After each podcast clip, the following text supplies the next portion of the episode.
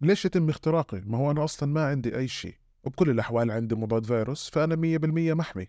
وغيرها كتير من المعتقدات الخاطئة اللي منتشرة بين الأفراد وأصحاب الشركات. بحلقة اليوم رح نتكلم عن أبرز وأهم المعتقدات الخاطئة في عالم الأمن السيبراني.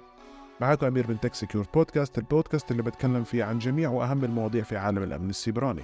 وكالعادة أي روابط وأي مصادر بذكرها بهاي الحلقة رح تلاقوها بالوصف.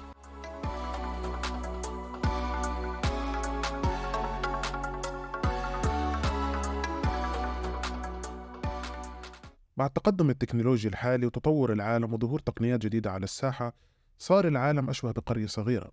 وهذا الشيء أدى لحدوث وظهور كثير من المشاكل الأمنية اللي ممكن تأثر علينا بشكل سلبي. صار في كثير عند الأشخاص أو الأفراد وأصحاب الشركات والحكومات كثير من القلق بسبب الأمن السيبراني لأنه زي ما إحنا عارفين كل ما كثرت التكنولوجيا وكل ما كثرت التعقيدات والأنظمة والتقنيات زادت الثغرات الأمنية. واحدة من أهم المعتقدات الخاطئة اللي هي إنه في كثير ناس بيعتقدوا إنه مستحيل يكونوا هدف لأي هجوم سيبراني. وهذا بسبب إنه ممكن يكون شغلهم صغير أو هم فعلا أفراد يعني ما عندهم كمية هاي المعلومات اللي يخسروها. لكن خلينا نكون صريحين من البداية. طبيعة الحال دائما المخترق أو الهكر طبيعي جدا يروح يستهدف الشركات الكبيرة الشركات العملاقة اللي عندها كم معلومات كبير. اللي عندها assets ممكن تكون غالية الثمن أو عندها معلومات جدا قيمة زي ال health care records. يعني خلينا نحكي بشكل بسيط في السوق السوداء اليوم معلومات كرت بنك سعره 5 دولار. وكرت البنك زي ما إحنا عارفين بتكون عليه معلومات بسيطة يعني من ضمن هاي المعلومات رقم كرت البنك رقم الحساب اسم حامل كرت البنك. لكن بالجهة المقابلة لو بنشوف ال health care records معلومة واحدة عن شخص من المرضى أو سجل مريض واحد على شكل PDF على سبيل المثال سعره 250 دولار وهذا بسبب كمية المعلومات أو أهمية المعلومات اللي ممكن نستفيد منها الهكر في هاي الحالة. لكن بنفس الوقت المخترق أي نوع من أنواع المعلومات ممكن يستفيد منها. يعني على سبيل المثال أنت اليوم بتعتقد أنه ما عندك هالمعلومات القيمة لكن أي نوع من أنواع المعلومات أي نوع من أنواع البيانات ممكن الهاكر يستفيد منه؟ ليش؟ لأنه ممكن يمسك هاي المعلومات ايميلك مثلا حساباتك على ال social media أو أي نوع من أنواع المعلومات اللي يتم تسريبها يبيعها على السوق السوداء. والمخترقين الآخرين بطبيعة الحال اللي بالسوق السوداء بروحوا بيشتروا هاي المعلومات وبروحوا بيستفيدوا منها عن طريق على سبيل المثال شن هجمات عليك أو على الشركة اللي أنت بتشتغل فيها. هجمات زي الهندسة الاجتماعية ويحاولوا يستخلصوا معلومات قدر المستطاع منك سواء معلومات عن موظفين معك معلومات كلمة زي كلمات السر معلومات حسابك البنكي كل هاي المعلومات ممكن يستفيدوا منها بقدر كبير سواء من ناحية مادية من ناحية اجتماعية وإلى آخره من هاي الأشياء اللي ممكن يستفيدوا منها. ولو أنت صاحب business أي معلومات عن الموظفين عن العملاء أو أي شيء بتعلق بال business اللي خاص فيك هم ممكن يستفيدوا منه. وهذا الشيء بقودنا لنقطة جدا مهمة وكتير بسمعها من أصحاب الشركات أو الأفراد واللي هي طالما عنا إحنا مضاد فيروس معناها إحنا مية بالمية محميين. وهذا الشيء أو الاعتقاد جدا خاطئ ليش؟ هلأ صحيح مضاد الفيروس يعتبر واحدة من أهم الطبقات اللي يتم استخدامها لحماية النفس لكن مو كافي أنت هون لازم تسأل نفسك سؤال واحد لو تم شن هجوم هندسة اجتماعية عليك ورحت أنت كبست على الرابط ودخلت على هذا الرابط وكتبت معلوماتك إيش ممكن يسوي لك مضاد الفيروس بهاي الحالة؟ بهاي الحالة المشكلة مش من مضاد الفيروس إنه تم سرقة بياناتك لكن المشكلة منك أنت كشخص وحاليا مع تقدم التكنولوجيا وظهور ال AI صار مضاد الفيروس لحاله مو كافي ابدا.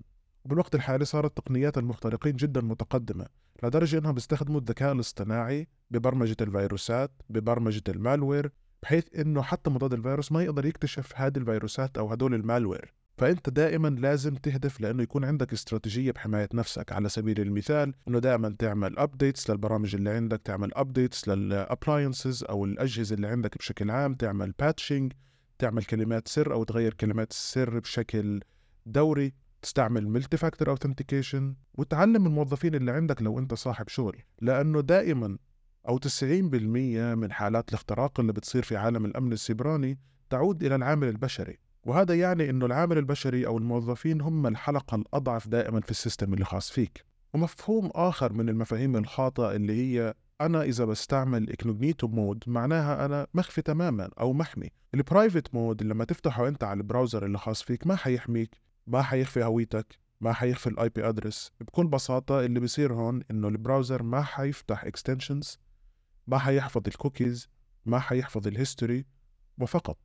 ما في أي شيء آخر ممكن يعمل لك إياه ال private mode يعني لو أنت فتحته مثلا بالشركة عندك أو بالشغل ما حيتم إخفاء ال traces اللي خاصة فيك أو ما حيتم إخفاء الآثار اللي يتم عن طريقها تعقبك.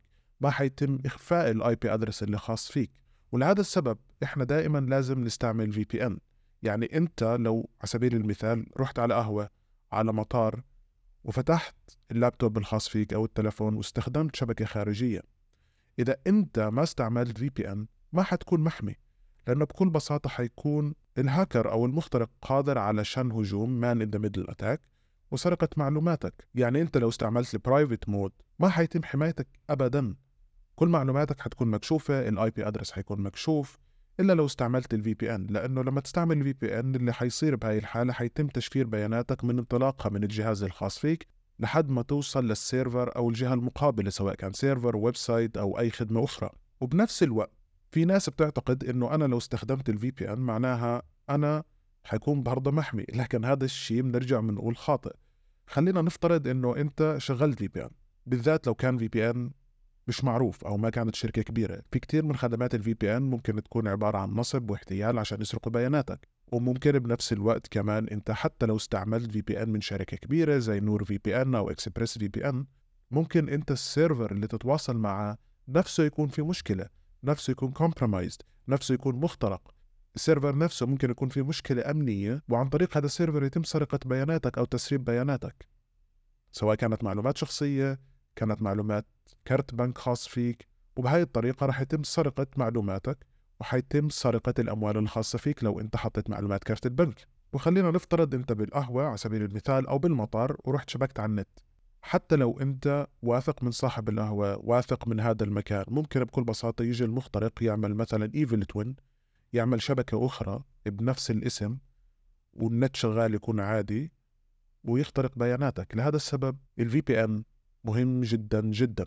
وحتى لو استعملت VPN وحتى لو كان عندك مضاد فيروس وحتى لو ما كان عندك معلومات كافية ممكن أنت تجي تقول لي طيب أنا أصلا حتى ما بكبس على link ات.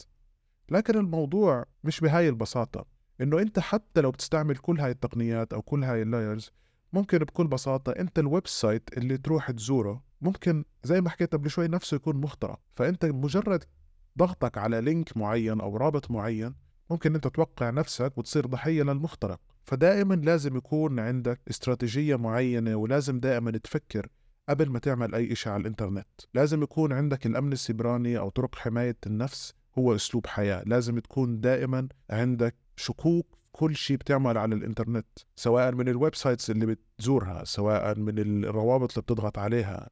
أو أي شيء أنت بتعمله على النت أي comment بتكتبه أي VPN بتستعمل أي مضاد فيروس بتستعمل. لأنه حتى كبر الشركات Microsoft Sony LastPass وإلى آخره من هاي الشركات العملاقة اللي بتصرف ملايين ومئات الملايين على الأمن السيبراني يتم اختراقها وممكن توقع ضحية لبعض الأخطاء البسيطة اللي هم أصلا مش منتبهين إلها. فأنت اللي لازم تفكر فيه أنت راح تكون كفرد أو كصاحب شغل أسهل بكتير إنه يتم اختراقك وسرقة بياناتك. والنقطة الأخيرة اللي حابة أتكلم عنها اللي هي تحديث البرامج.